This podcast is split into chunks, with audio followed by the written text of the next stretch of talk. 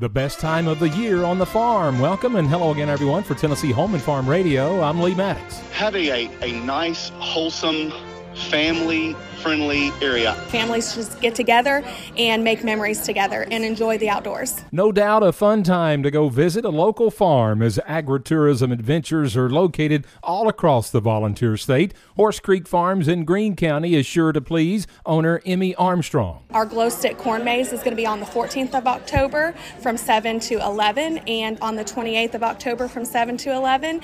You can bring small children up to teenagers to enjoy all the activities, riding little tricycle track, the corn pit. We're going to set up a knocker ball for the older children, which is a lot of fun because they get into an inflatable and they get to run into each other. Lots of activities at Horse Creek Farms this fall, and what a beautiful setting in the mountains on one of the state's oldest farms dating back to the 1770s. And talk about location, just outside the city limits of Jackson is Donnell Century Farm Adventure, where Andrew Donnell says it's a perfect place for family, fun, food, and farming. That's what we're trying to focus on. We're trying to focus on the time that we get to spend with our loved ones. We provide a place that is encouraging and loving for all of our guests and all of our customers in all of West Tennessee. Andrew Donnell says they too have a corn maze and so much more. All the way from our 100 year old mule barn to our 200 foot zip line to our 100 foot slide. Lots of activities for every age. I mean, all my dads love to shoot the apple blasters, shoot them at targets 100 miles an hour. My moms love our flowers and the times that they get to come. Grandparents love the food, and we do have a few grandparents that go down some of the slides and some of the things that we that, that we offer. Large corn pits for the kids that the whole family can get in. And you can go to picktnproducts.org to find fun farm activities to visit right down the road